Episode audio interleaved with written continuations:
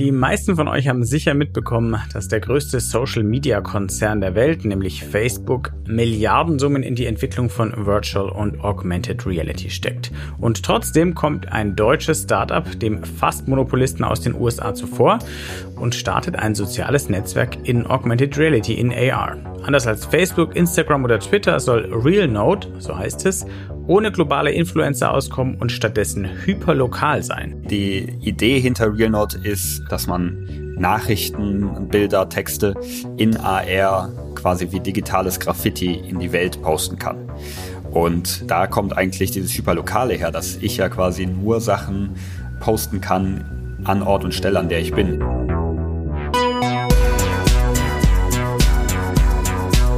Hi und willkommen mal wieder zu New Realities, dem Podcast von 1E9 und dem XR Hub Bavaria. In dem Podcast wollen wir euch neue Realitäten vorstellen, also Projekte, Ideen, Konzepte und Produkte in Virtual, Augmented und Mixed Reality oder eben in Extended Reality XR.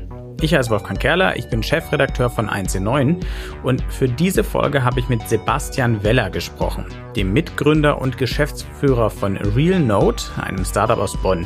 Und das hat ein gleichnamiges soziales Netzwerk in AR entwickelt und gelauncht, das eure Posts in die Welt um euch herum platzieren soll.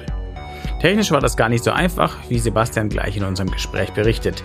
Und jetzt braucht es natürlich vor allem eins, Wachstum. Noch ein kleiner Hinweis, wir haben den Podcast aufgenommen, bevor die RealNote App für iOS, also fürs iPhone, heruntergeladen werden konnte. Mittlerweile ist es soweit, also sie ist nicht nur für Android-User, sondern auch für iPhone-User zu haben. Und damit geht's endlich los mit unserem Gespräch.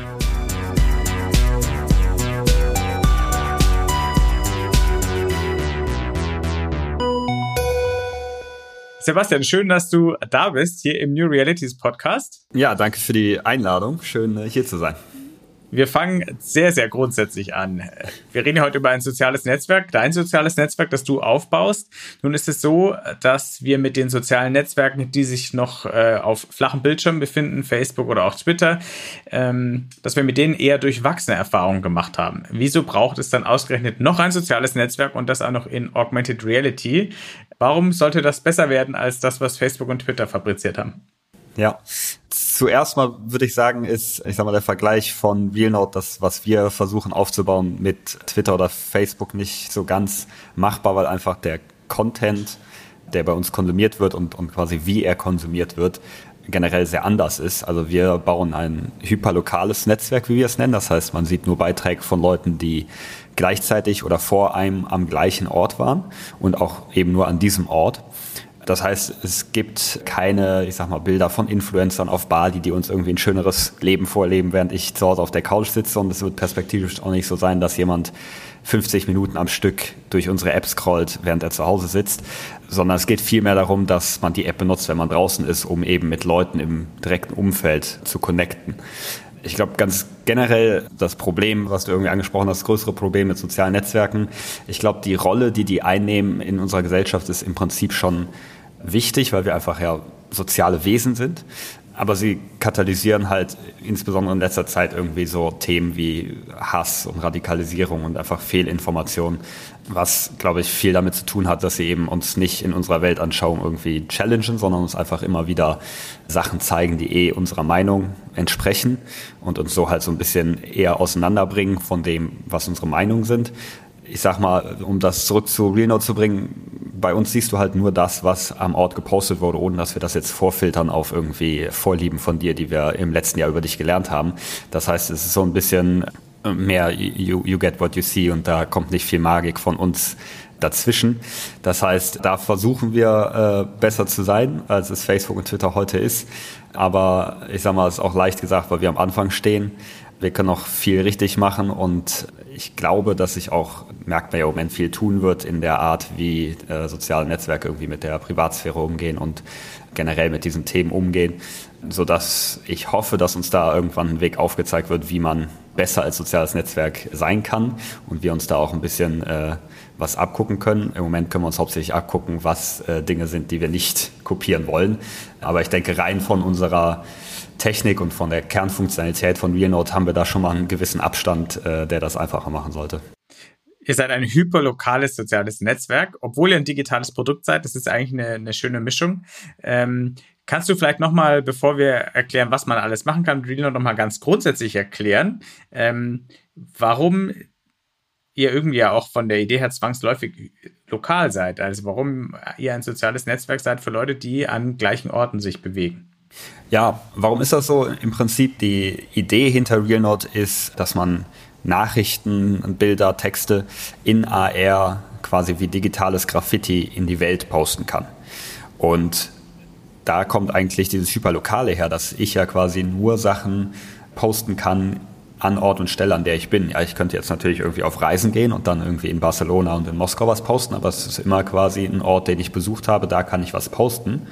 Und im Umkehrschluss kann ich eben auch nur Beiträge finden, die quasi um mich herum sind an dem Ort, an dem ich gerade bin. Wenn man jetzt davon ausgeht, dass man normalerweise irgendwie zu Hause in seiner, in seiner Stadt ist und RealNode so benutzt, wie wir uns das wünschen, nämlich wenn man irgendwie draußen unterwegs ist, auf dem Weg zur Arbeit oder irgendwie im Park, sieht man eben hauptsächlich Beiträge von Leuten, die auch im gleichen Umfeld sich tagtäglich bewegen. Und so kommt eben dieses, äh, wie wir es nennen, Hyperlokale zusammen, dass man eben weniger Content von quasi fremden und entfernten Menschen sieht. Also es wird weniger sein, dass man äh, quasi so klassische Influencer hat, die man nicht kennt, sondern dem man folgt, die irgendwie in den Staaten leben und irgendwie äh, Sachen machen, die irgendwie weit entfernt von der eigenen Realität ist, sondern es wird viel mehr darum gehen, dass man eben äh, mit Leuten zu tun hat, die äh, in einem sehr gleichen Umfeld sich bewegen und irgendwie sehr gleiche Eindrücke in der App verarbeiten, wenn man so will. Da steckt ja schon einiges von den Antworten drin auf meine nächste Frage, die ich habe, aber ich stelle sie dir trotzdem. Wir haben jetzt geklärt, was RealNote anders macht als äh, Facebook und Twitter, warum vielleicht einige der Probleme, die es dort gibt, gar nicht auftauchen werden. Was kann man denn derzeit mit eurer App, die ist ja jetzt schon eine Zeit lang live, was kann man denn derzeit mit RealNote machen? Also ganz konkret, wenn ich das Ding Handy in der Hand habe und die App gestartet habe. Und vielleicht kannst du dann auch gleich noch erzählen, wie viele User es schon gibt und was für Inhalte man schon entdecken kann. Ja, genau. Also du sagst es schon, wir sind im März letzten Jahres gestartet. Und ähm, bis heute ist im Prinzip die Grundfunktionalität ist, man öffnet die App, man landet direkt im Kamerabild quasi und man kann auf den Plus drücken und dann einen Inhalt erstellen. Das ist äh, meistens einfach ein Text auf zum Beispiel einem 3D-Modell, damit das nicht nur nach einem blanko Text aussieht, aber am Ende des Tages ist ein, ein Textinhalt oder zum Beispiel ein Bild, was man dann eben an Ort und Stelle irgendwo an eine Wand hängen kann oder man macht das Bild und packt das quasi auf ein 3D-Modell, was man dann vor sich auf den Boden stellen kann und das wird dann an dem Ort abgespeichert. Das heißt, jeder, der nach mir diesen Ort besucht, sieht das dann genau so, wie ich es in diese Umwelt integriert habe. Wenn ich jetzt an der Bushaltestelle bin und irgendwie auf den Bus warte und ich mache ein Selfie und packe den Selfie irgendwie an die Rückseite von dieser Bushaltestelle, wird jeder, der danach den Ort besucht, den Selfie genau an dieser Rückseite von der Bushaltestelle finden. Das ist so die Grundfunktionalität, die wir auch bis heute ähm, drin haben und auch was irgendwie die Grundidee ist, dass man eben Nachrichten, ja, also Texte, Bilder, nachher irgendwie auch aufwendigere 3D-Modelle in der realen Welt hinterlässt oder versteckt. Und wir sind genau letztes Jahr gestartet, nur auf Android. Das heißt, wir haben nach dem Release im Prinzip geguckt, dass das irgendwie von der Zahlen her Sinn macht, dass die Leute die App nutzen, wie wir uns das vorstellen und uns dann auf iOS gestürzt, was jetzt in den nächsten zwei Wochen hoffentlich rauskommt. Und danach kommen dann deutlich, ich sag mal, aufwendigere Funktionen, die weitergehen sollen von, ich sag mal, Text schreiben oder ein Bild irgendwo posten, mehr hinzu, weil man kann ja so viel mehr machen in, in einem 3D-Raum als irgendwie 2D-Text und, und Bilder. Das heißt, wir wollen den Leuten dann in Zukunft deutlich mehr Kreativwerkzeuge an die Hand geben, um coolere Sachen in der Wirklichkeit zurückzulassen als nur Texte und Bilder. Aber das ist im Moment auch immer noch quasi die Grundfunktionalität. Daneben gibt es natürlich eine Karte, wo man irgendwie sehen kann, wo was gepostet wurde, damit man auch eine Chance hat, das zu finden. Aber das ist die Grundfunktionalität. Und äh, zu den Zahlen, wir haben äh, seit letztem März, also so in einem Jahr, haben wir ziemlich genau 100.000 Downloads generiert haben da jetzt ein bisschen die, die Anstrengung runtergefahren, äh, das mehr werden zu lassen, weil wir uns sehr auf iOS konzentriert haben, weil es einfach so ist, wenn man nur eine von beiden Plattformen, also nur Android, bewirbt quasi, hat man immer das Problem, dass wenn jemand die App klasse findet und seinem Freund sagt, hol dir auch die App, die ist cool, ist die Chance hoch, dass der Freund oder spätestens der übernächste Freund ein iPhone hat und da eben das Wachstum einfach stagniert. Von daher erhoffen wir uns sehr viel von dem Release auf iOS, um das Wachstum weiter zu steigen. Aber 100.000 Downloads ist ja jetzt auch nicht nichts, würde ich jetzt mal sagen, nach einem Jahr für ein Startup, ja. das keine, keine Millionen aus dem Silicon Valley hinterhergeworfen bekommen hat. Was für Inhalte gibt es denn schon zu entdecken? Hauptsächlich, also wir haben angefangen ja im März, da kam dann relativ schnell der Lockdown. Ich schiebe es gerne auf Corona, dass am Anfang viele Inhalte quasi in der Wohnung irgendwie, zum Beispiel über den Fernseher oder an den eigenen Kühlschrank gepostet wurde. Da war dann ganz oft zu lesen irgendwie, hi, ich bin hier oder äh, wenn jemand mal nach mir in diesem Haus wohnt, ich habe hier gewohnt in irgendwie März 2020 und eben halt viele Beiträge, die quasi so klassisch, ich habe die App irgendwie abends von der Couch runtergeladen, probiere die jetzt mal aus in meiner Wohnung und das ist das Erste, was ich poste. Und wir haben jetzt gesehen, irgendwie gerade seit so Januar, Februar diesen Jahres, dass viel mehr außerhalb gepostet wurde, was natürlich viel mehr, sag ich mal, der Idee hinter der App äh, entspricht. Ja, ich freue mich immer, wenn ich sehe, dass irgendwie mehr Beiträge irgendwo draußen in der Stadt oder im Wald oder so sind. Das heißt, im Moment von, ich sag mal, den Inhalten her sind es zu 80 Prozent Textbeiträge, einfach Leute, die wirklich kurze Notizen hinterlassen, irgendwie so zwei Sätze irgendwo hinschreiben, ganz oft in Bezug auf äh, ich bin hier oder eine Nachricht quasi am Freund, so äh, hier äh, Markus, wenn du das liest, ich war hier, äh, ganz viel solcher Nachrichten. So kommen wir auch dahin, dass wir sagen, wir müssen den Leuten mehr Kreativwerkzeuge an die Hand geben, weil ich sag mal, es macht nur so oft Spaß zu schreiben, ich war hier an zehn verschiedenen Stellen. Da muss einfach noch mehr, sag ich mal, möglich werden. Das ist ganz klar. Aber eben, äh, es gibt durchaus viele Beiträge. Ich glaube, wir sind so bei 70.000 veröffentlichten Beiträgen weltweit. Das heißt, wenn man sich diese Karte anguckt, auch gerade in Deutschland, leuchtet die schon ziemlich gut auf. Und ich sag mal, je mehr äh, jetzt irgendwie die Corona-Restriktionen runtergehen, mehr wir irgendwie wieder draußen unterwegs sind, desto höher ist auch die Chance, dass man wirklich irgendwas in seiner Nachbarschaft finden kann, und ich sag mal, mit, ich sag mal, dem nächsten Jahr wird das, was man dann finden kann, auch deutlich interessanter zu konsumieren, sage ich mal, als jetzt irgendwie eine Nachricht von wegen, hallo, ich war hier. Wir müssen nochmal, weil du gerade das gesagt hast, was die Leute damit eigentlich machen wollen, nochmal einen Schritt zurück. Ich habe vorhin ganz vergessen zu fragen, warum du glaubst, dass es das braucht. Also warum brauchen die Leute ein soziales Netzwerk in Augmented Reality, also ein soziales Netzwerk, das quasi in der Stadt, in der Welt draußen stattfindet. Ich sag mal, es ist bei sozialen Netzwerken immer, immer schwierig von Brauchen zu sprechen. Es ist jetzt kein Produkt, wo du sagst, das stört mich jeden Tag, da ich es nicht habe. Es ist immer tendenziell eher ein Add-on. Und ich finde, was Augmented Reality uns auf der einen Seite gibt, ist irgendwie eine extreme Freiheit, kreativ mit unserem Umwelt zu werden, wie wir es eigentlich vorher nie konnten, außer man fängt jetzt wirklich an, mit Graffiti irgendwas zu besprayen. Und das so als Single-Use-Case für mich finde ich schon extrem spannend, was man da alles machen kann. Und ich finde es aber, es wird noch viel spannender zu sehen, was im Prinzip andere Leute mit dem, was ich gepostet habe, anfangen oder eben mit dem anfangen, was ich tagtäglich in meiner Umgebung sehe es ist natürlich jetzt irgendwie eine Vorstufe, dass wir sagen, äh, wir können jetzt einen Text irgendwo hinposten und ich kann den sehen. Das ist noch so sehr, ich sag mal, low level von dem, wo wir hinwollen. Das, was wir als Vision haben, ist wirklich, dass gesamte Straßenzüge voll sind mit, ich nenne es mal Beiträgen, die aber am Ende des Tages mehr kreativ gestalterische Art annehmen und eben einer Stadt oder einem Stadtviertel, in dem ich mich irgendwie aufhalte, so ein gewisses, ja, eine gewisse Kultur mitgeben und so ein gewisses Gefühl vermitteln, wie man das hat, wenn man jetzt ja irgendwie äh, eine Städtetour macht, in, in einem Stadtviertel ist, dann nimmt man ja was mit an, an Erfahrung, wie es da ist. Und ich glaube, wenn man irgendwann an einem Punkt ist, wo er wirklich so ein bisschen allumfassender ist und eben auch irgendwie RealNode so ein bisschen mehr allumfassend in gewissen Stadtvierteln ist, kann das eine sehr, sehr interessante Erfahrung sein, irgendwie zu sehen, wie die Leute da mit ihrer Umgebung in AR umgehen.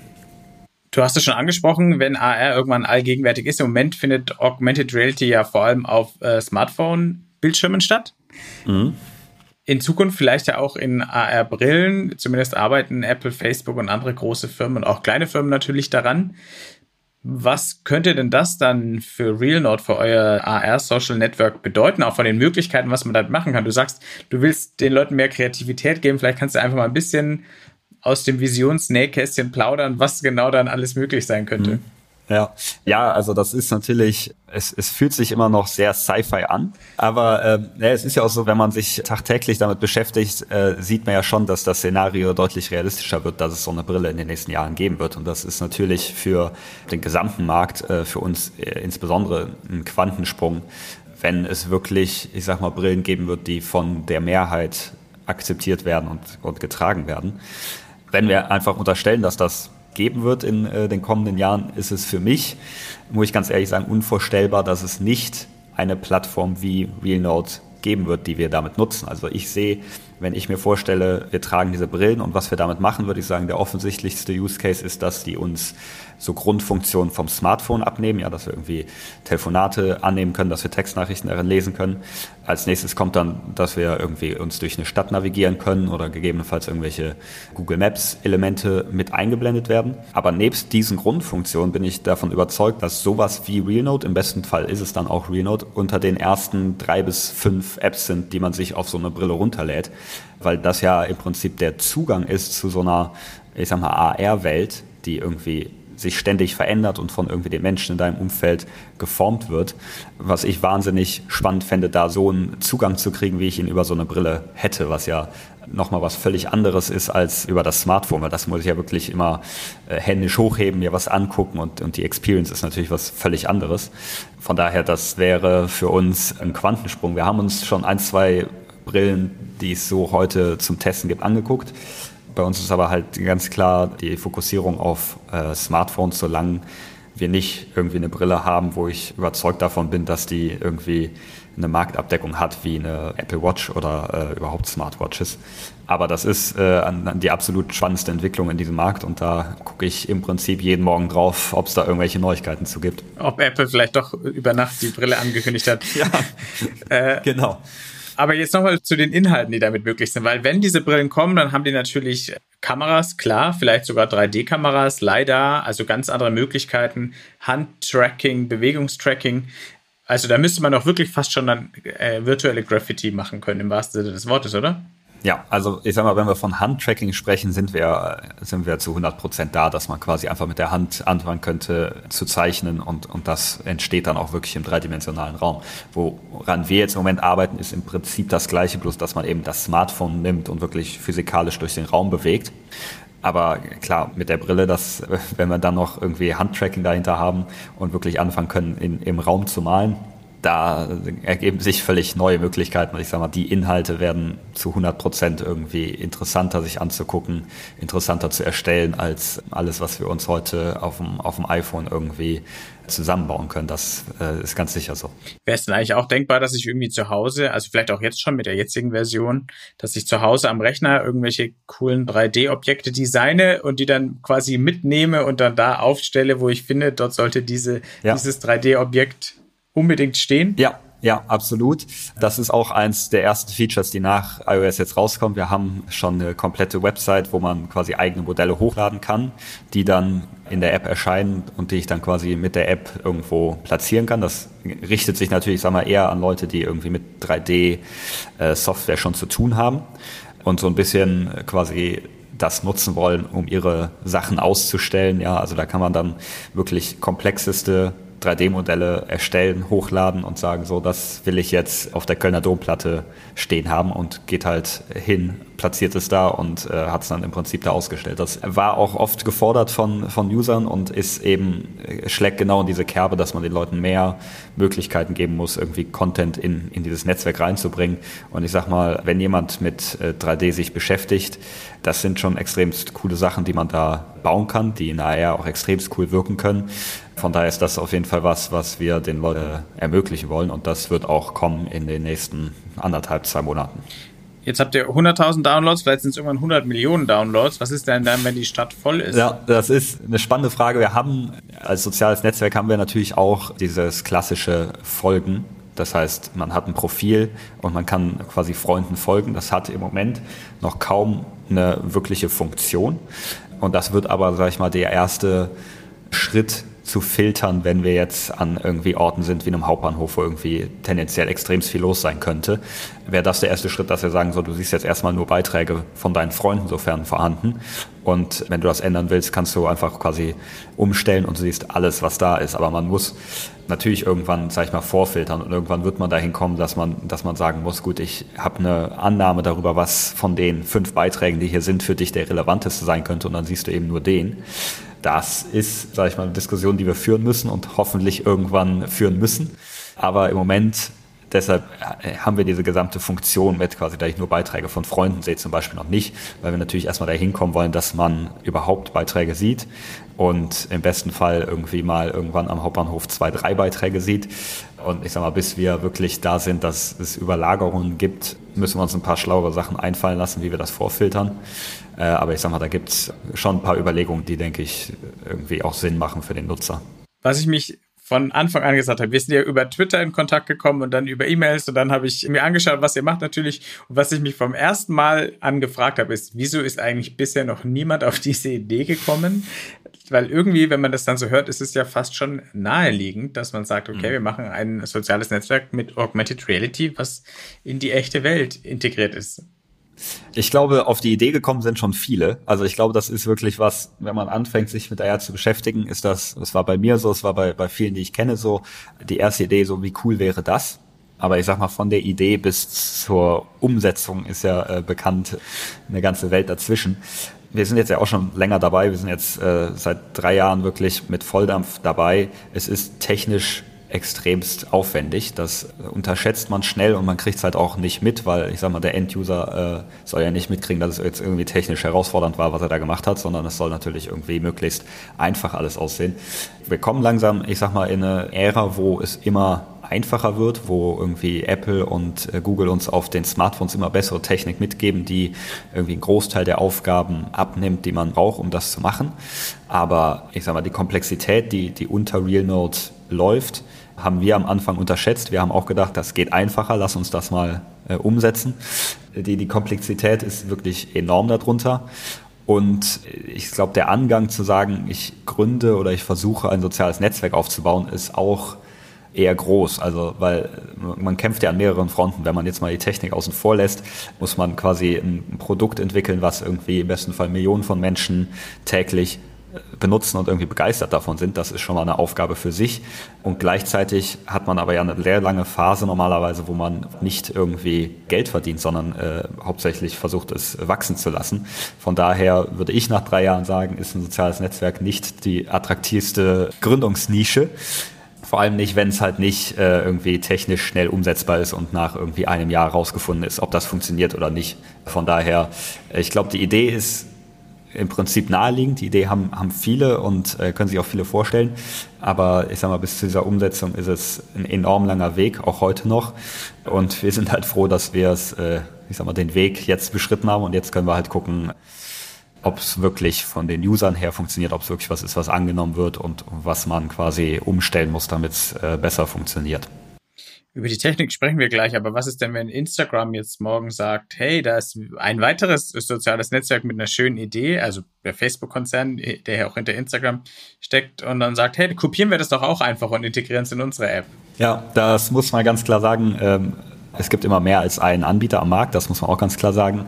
Aber ich sag mal, wenn es wirklich morgen wäre, hätten wir natürlich keine Chance, weil ich sag mal, mit 100.000 Downloads müssen wir da nicht antreten. Aber was man dazu sagen muss, die Sorge haben wir seit drei Jahren im Prinzip. Und auch vor drei Jahren war das Marktumfeld schon so, dass ich es als halbwegs realistisch angesehen habe, dass Instagram, Facebook, Snapchat irgendwer in einem Feature-Release quasi unsere App einbaut. Und das ist eben nicht passiert.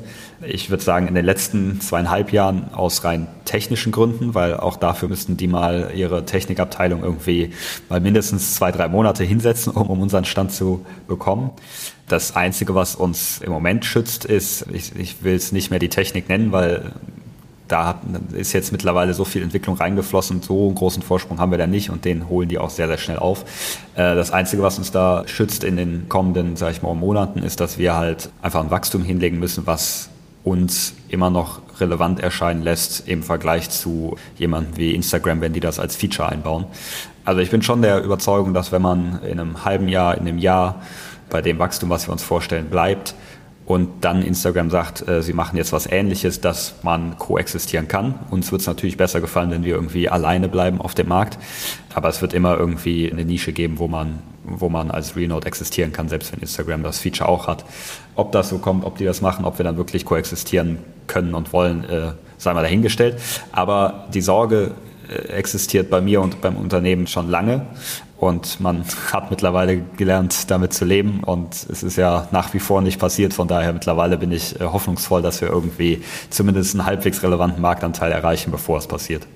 Schlimmstenfalls kaufen sie euch dann für einen dreistelligen Millionenbetrag. Das wäre ja, wär auch okay. äh, wir reden jetzt über die Technik. Du hast die schon angesprochen. Ähm, einige der großen Tech-Konzerne, auch unabhängige Initiativen, arbeiten zurzeit daran, in Vorbereitung auf die Augmented Reality Welt gerade mit Brillen, die physische Welt zu vermessen und so eine Art virtuellen digitalen Zwilling der physischen Welt da draußen zu machen. Das heißt, es wird alles vermessen in der Augmented Reality Cloud gespeichert, damit man dann Objekte ganz genau dort verorten kann in dieser Welt, damit auch jeder dann die Objekte an der gleichen Stelle finden kann. Das ist ziemlich aufwendig und diese AR-Clouds existieren noch nicht oder nur punktuell. Ihr habt so eine Cloud nicht. Wie löst ihr also das Problem, dass wenn ich jetzt, keine Ahnung, am Marienplatz in München neben dem Brunnen was aufstellen will, dass dann die anderen User es auch genau am Marienplatz neben diesem Brunnen sehen? Mhm. Ja, das ist eine sehr gute Frage und es zeigt halt oberflächlich, was für eine Komplexität das Thema mitbringt, von der ich ja eben sprach. Wir haben relativ früh angefangen, im Prinzip optisch zu arbeiten. Also ich glaube, vor drei Jahren war das gesamte Thema AR Cloud noch nicht so präsent diese Idee quasi die Welt zu vermessen, um uns dann daran zu orientieren, war damals noch nicht so wirklich, habe ich zumindest noch nicht gehört. Und wir haben angefangen, ja, uns, uns im Prinzip optisch zu orientieren. Und das machen wir heutzutage mit neuronalen Netzen. Das heißt, wenn ich etwas poste, klassifizieren wir im Prinzip die Umgebung, der ich es gepostet habe, mit. Das ist im besten Fall irgendwie ein zweisekündiger Arbeitsschritt. Und das speichern wir dann eben mit ab. Das heißt, bei deinem Beispiel, wenn du das irgendwo in München neben dem Brunnen postest, haben wir nebst quasi dem Inhalt, was du gepostet hast, unfassbar viele Informationen über das, was quasi in der Umgebung zu sehen ist, sage ich mal. Und wenn ich jetzt äh, an den gleichen Ort komme, ist dieses neuronale Netz quasi die ganze Zeit am Arbeiten, um irgendwelche Ähnlichkeiten zu finden. Und wenn ich quasi auf diesen Brunnen gucke oder neben diesem Brunnen gucke, wird es diesen Ort halt mit sehr guter Präzision wiedererkennen und, und eben den Inhalt dann richtig anzeigen. Der Vorteil ist halt ganz klar, wir müssen nicht erst irgendwie die gesamte Welt vermessen, um dann anzufangen, was da drin zu posten. Aber es ist eben auch generell von der Infrastruktur sehr, sehr leicht, weil ich sag mal, wir müssen überhaupt nichts rechnen, wenn nichts in der Umgebung ist. Dann, wir wissen einfach über GPS, wenn ich jetzt in München bin und da war noch nie jemand vorher, da muss das Handy sich überhaupt nicht anstrengen, weil es weiß, da gibt's nichts zu finden. Wenn du dann was postest, speichern wir das ab. Und wir fangen quasi erst an, wirklich zu arbeiten, wenn wir wissen, so in der Nähe ist was. Jetzt müssen wir mal irgendwie die neuronalen Netze anschmeißen und uns die Umgebung wirklich näher angucken. Wir können halt das im Prinzip auch ständig verbessern. Das heißt, je mehr Leute was posten und je mehr Leute was wiederfinden, desto besser können wir quasi verstehen, was jetzt da gut funktioniert hat und was nicht. Das heißt, das können wir auch immer noch nachsteuern. Und das Problem, was ich mit der RR Cloud sehe, also verstehe mich nicht falsch, wenn es die gibt, ja, wenn jetzt irgendwie Apple sagt, sie, sie hat jetzt äh, irgendwie die Welt vermessen oder Google sagt, äh, mit, mit Street View haben sie das jetzt irgendwie alles parat und geben es uns an die Hand, werden wir das sicherlich nutzen. Das Problem, was ich heute noch damit sehe, ist, wir benutzen ja auch AR Core und AR Kit. Das heißt, wenn so unsere neuronalen Netze sagen, hier ist der Ort, wo was gepostet wurde, ja, quasi, das gibt uns an, in welchem Verhältnis zu welchen Features in der Umgebung das ist. Und dann schmeißen wir eben die Sensorik vom Handy an und sagen so, hier ist ein Boden, hier ist eine Wand, das muss der Ort sein, wo es hängt. Und das ist eigentlich der einzige Ort, wo bei uns Abweichung ankommen, weil die Handys im Prinzip sehr schlecht darin sind, Flächen nach, ich sag mal, zwei, drei Meter Entfernung zu erkennen. Und im Prinzip die AR-Cloud zielt ja darauf ab, dass ich in der Lage sein soll, über quasi diese Tiefe, über diese, über diese Vermessung mich zu orientieren. Und selbst wenn ich unser iPhone mit, dem, mit den LIDAR-Sensoren heute in der Hand halte, wird es so ab spätestens fünf Metern halt relativ unpräzise wirklich noch die korrekten Abmessungen zu finden, wo ich immer noch gespannt bin, ob das wirklich so funktioniert, wie, wie wir uns das von der R-Cloud erhoffen. Weil die Ergebnisse, die wir sehen, ist halt, dass unser Verfahren sehr, sehr gut ist und es halt unpräzise wird, sobald wir quasi wirklich auf die tiefen Informationen zugreifen. Aber klar, wenn es ein Unternehmen gibt, was die R-Cloud anbietet, werden wir uns das auf jeden Fall angucken, weil die offensichtlichen Nachteile, die wir haben, ist halt, dass wir ich sag mal, begrenzt sind von der Rechenpower her, wenn es jetzt extremst viele Beiträge werden und wir irgendwie extrem viele Beiträge gleichzeitig berechnen müssen, wo die im Umfeld sind. Da hat die AR Cloud im Prinzip schon ein paar äh, große Vorteile. Von daher, wenn es sie dann gibt, da bin ich äh, sehr gespannt drauf und äh, also die wird es ja in irgendeiner Form irgendwann geben, gucken wir uns auch die sehr genau an. Aber ich bin rein technisch da noch etwas ähm, ja, skeptisch oder muss noch etwas überzeugt werden davon, dass die wirklich in der Güte funktioniert, wie es erhofft wird, sag ich mal. Zwei Nachfragen zu eurem Ansatz ohne AR Cloud. Er nutzt also die Kamera, also es wird quasi nicht nur das Objekt dann in den Raum gepostet, wenn ihr das macht, sondern gleichzeitig wird mit der Kamera auch die Umgebung erfasst und da werden bestimmte Punkte, markante Punkte, Features dann ähm, festgehalten, die dann wiedererkannt mhm. werden können, wenn eine andere Handykamera auch dort in der Nähe ist. Genau. Wie ist das, wenn es dunkel ist und die Kamera nichts mehr sieht? Dann sind wir tot. Also das muss man ganz klar sagen. Wenn es dunkel wird äh, und die Kamera im Prinzip keine, keine Features mehr erkennen kann im Bild, dann können wir auch nichts mehr detektieren. Wir können natürlich dann noch auf irgendwie den LIDAR-Sensor zugreifen und was platzieren, aber wir können es nicht mehr abspeichern. Allerdings ist das, sage ich mal, für jegliche AR-Experience, glaube ich, schlecht. Sobald das Umfeld nicht mehr erkennbar ist, stirbt ja im Prinzip AR. Dann hat man quasi nur noch ein dreidimensionales Objekt in einem schwarzen Raum von daher, äh, da, da sind wir nicht mehr funktional, das ist ganz hm. klar so. Und die zweite Frage, wir bleiben bei dem Brunnen in München. Jetzt ist, es wird er im Winter zugedeckt mit Holzplatten mhm. und schaut plötzlich ganz anders aus. Mhm. Ist das Objekt dann trotzdem noch zu finden oder erkennt die App dann nicht mehr die Umgebung? Das ist eine gute Frage. Also es kommt natürlich so ein bisschen auf den Einzelfall an, wie, wie krass sich die Umgebung ändert. Ja, ich sag mal, wenn es mit Holz abgedeckt wird, würde ich sagen, erkennen wir es immer noch, weil wir einfach eine Wahnsinnsmenge an Informationen aus diesem gesamten Umfeld sammeln. Wenn jetzt natürlich da drumherum noch der Weihnachtsmarkt eröffnet wird, dann hat, glaube ich, das nicht mehr viel mit dem gleichen Ort zu tun. Und auch da werden wir, glaube ich, kein Ergebnis mehr liefern können. Aber ihr habt jetzt nicht nur irgendwie drei Merkmale und wenn die nee. verändert sind, dann, dann findet nee. das nicht mehr. Es, es sind deutlich mehr. Also es sind im Prinzip pro Node, die wir abspeichern, sind es 25 Bereiche, die wir uns quasi im Umfeld raussuchen. Und dann pro Bereich berechnen wir eine ganze Anzahl an Werten, die wir dann nachher vergleichen. Das heißt, man kommt nachher raus bei, ich glaube, einer Viertelmillion Werte, die im Prinzip immer abgeglichen werden. Und wenn wir davon irgendeinen Threshold haben, der irgendwie, wo wir sagen, das ist sicherlich der gleiche Ort, dann wird gematcht. Deshalb, also ich sage mal, die Holzabdeckung, ich glaube, da kämen wir noch klar mit, weil irgendwie noch Punkte im Hintergrund, im Vordergrund erkannt werden können. Aber ich sag mal, wenn man die auch noch wegnimmt, dann wird es sehr eng. Das glaube ich schon. Aber das ist natürlich, muss man sagen, auch ein Extremfall. Ne? Also wenn sich die Umgebung dermaßen ändert, wie zum Beispiel dieser öffentliche Platz, muss man sagen, da sind wir natürlich dann irgendwann geschlagen. Aber so langsam, wie sich deutsche Städte verändern, ähm, ist da erstmal, zumindest hierzulande, kein so großes Problem. Reden wir noch über das Geld. Eure mhm. App kostet nichts, habe ich erfreut festgestellt, als ich sie runtergeladen habe. Sie ist äh, kostenlos und da stellt sich mir natürlich die Frage, wie wollt ihr mit RealNote irgendwann Geld verdienen? Setzt mhm. ihr wie bisherige soziale Netzwerke auch darauf, sag ich mal, alles an User-Daten abzugreifen, was es gibt und dann ganz gezielt Werbung auszuspielen, individualisiert? Oder habt ihr einen anderen Ansatz, der vielleicht auch ein bisschen schonender für die Privatsphäre ist? Mhm. Wir wollen auf jeden Fall dass, ich sag mal, die Privatsphäre des Nutzers mehr in den Mittelpunkt der Umsatzüberlegung ist. Das ist, glaube ich, im Moment oder mittlerweile vielleicht eher so. Früher war das absolut nicht so, aber ich glaube mittlerweile, wenn wir uns auch die Entwicklung nochmal bei irgendwie Facebook und Twitter angucken oder mit iOS 14, ist das, glaube ich, ein immer größeres Umdenken. Twitter hat ja zum Beispiel angefangen, Premium-Features einzuführen, dass man quasi für Features bezahlen kann in dem Netzwerk. Ich glaube, dass Renault eine Möglichkeit bietet, um auch Premium-Features anzubieten. Also das wäre auf jeden Fall was, was für mich auf der Hand liegen wäre, wie man quasi nicht mit Werbung irgendwie die Reichweite vom Netzwerk monetarisieren kann, sondern eben anbieten kann, dass Leute, die das Netzwerk wirklich intensiv nutzen und irgendwie ja Premium-Features nutzen wollen, dafür irgendwie eine monatliche 1,99 oder so zahlen. Das wäre äh, auf jeden Fall der Weg, den wir lieber wählen würden wenn es doch so kommt, dass wir Werbung in RealNote zeigen, ist es A, ganz klar, dass die immer weniger frequent sein wird als jetzt zum Beispiel Instagram, was einfach irgendwie an dem Netzwerk liegt. Wir werden nicht, selbst wenn wir wollten, in der Lage sein, dir irgendwie mit jedem vierten Beitrag Werbung zu zeigen und dann siehst du innerhalb von zehn Sekunden irgendwie zwei Werbebilder, wie es jetzt in einem Instagram-Feed zum Beispiel wäre.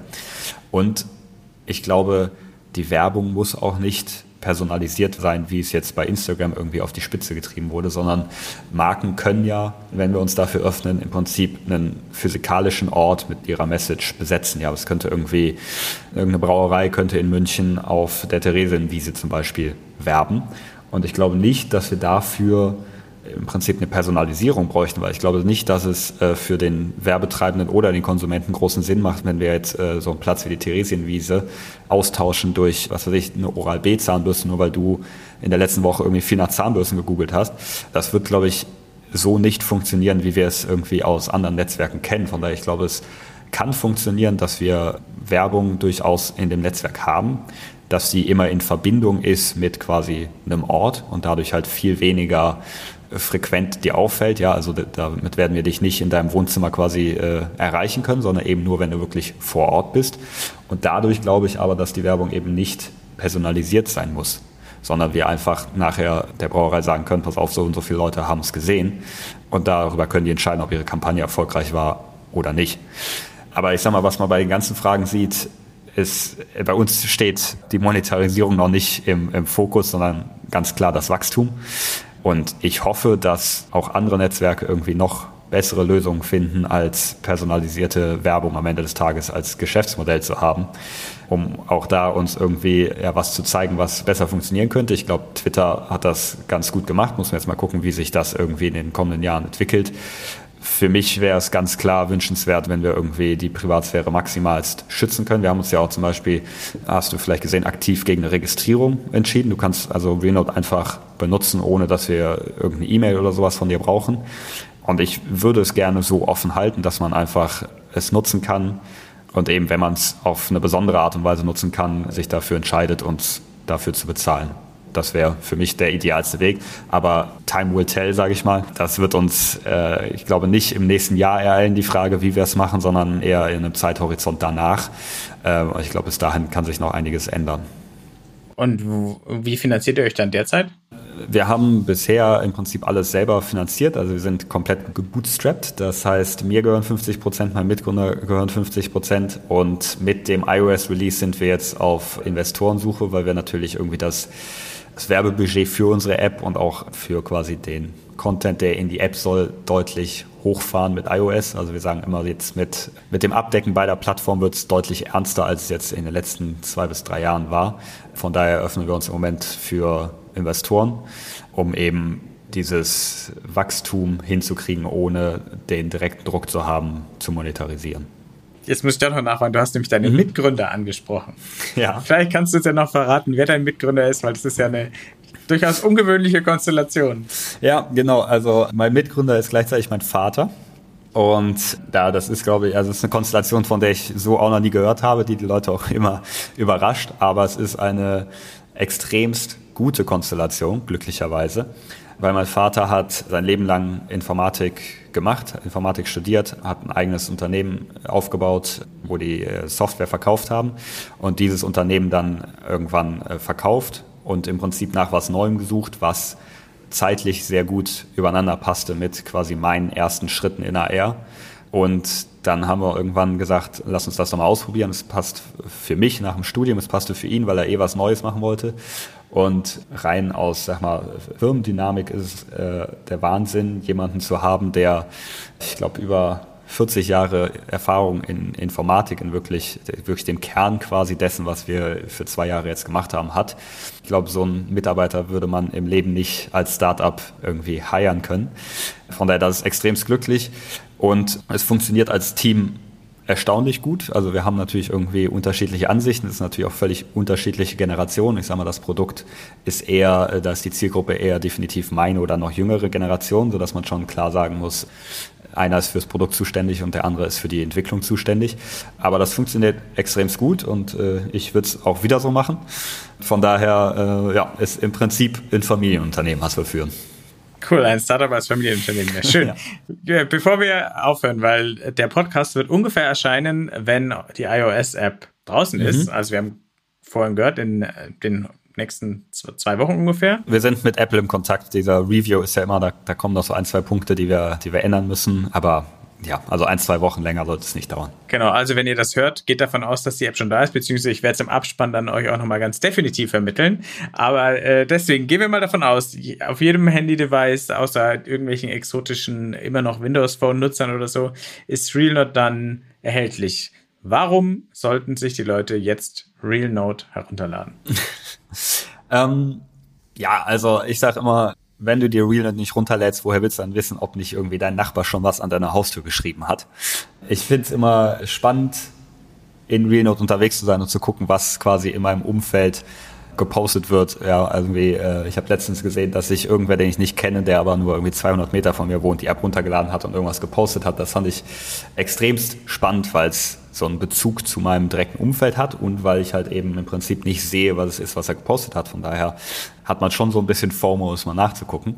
Abgesehen davon ist es, macht es mir extrem Spaß, eine App zu haben, die ich benutze, wenn ich unterwegs bin, neben irgendwie Spotify, wenn ich auf dem Weg zur Arbeit bin oder so, zücke ich am ehesten mal RealNote und äh, hänge irgendwo was hin. Ich finde, es macht Spaß und ich finde, es kommen jetzt extremst coole Features in Monatsfrist nach dem iOS-Release raus, die noch mehr Spaß machen, die App zu benutzen. Und man hat im Moment noch die Chance, ganz am Anfang einzusteigen und zu gucken, wie sich das Ganze entwickelt. Je nachdem, wenn wir irgendwann äh, so groß sind, dass wir gucken müssen, dass sich die Beiträge nicht überlagern, kommt vielleicht ein Timestamp drauf, sodass quasi Beiträge nicht mehr für immer hängen bleiben. Und da hätte man jetzt natürlich den Vorteil, wenn man der Erste ist, werden wir deine Note auf jeden Fall für immer an Ort und Stelle belassen. Und man kann dann vielleicht ja doch zum hyperlokalen Influencer werden. Definitiv. Super. Sebastian, vielen Dank und äh, good luck mit RealNote. Dankeschön für die Einladung. Ich hoffe, wir werden bald überall kleine Posts sehen. Ich auch. Das war Folge 22 vom New Realities Podcast von 1E9 und dem XR Hub Bavaria. Wenn euch gefallen hat, bewerten, abonnieren und weiterempfehlen. In den Show Notes, da findet ihr Links zu RealNote und in einem Artikel über RealNote bei 1.9 und hier nochmal der Hinweis, wir haben den Podcast aufgezeichnet, bevor es RealNote für iOS gab. Inzwischen ist es auch da verfügbar. Und noch der Abspann. 1.9, das ist das neue Zuhause für Zukunftsoptimisten, die mit neuen Ideen und Technologien die Welt besser machen wollen. Und besteht außer diesem Podcast auch noch aus einem Online-Magazin, einer Community-Plattform und aus Events. Alle Infos unter www.1e9.community. Der XR Bavaria, der wurde gegründet, um die XR-Community in Bayern voranzubringen, die Entwicklung und Verbreitung von XR-Anwendungen zu unterstützen und die Sichtbarkeit des Standorts zu fördern. Mehr erfahrt ihr unter www.xrhub-bavaria.de. Dieser Podcast ist möglich durch die Förderung des Bayerischen Staatsministeriums für Digitales. Vielen Dank dafür und vielen Dank wie immer auch an Daniel Jocher, unseren Tontechniker. Und damit bis zum nächsten Mal.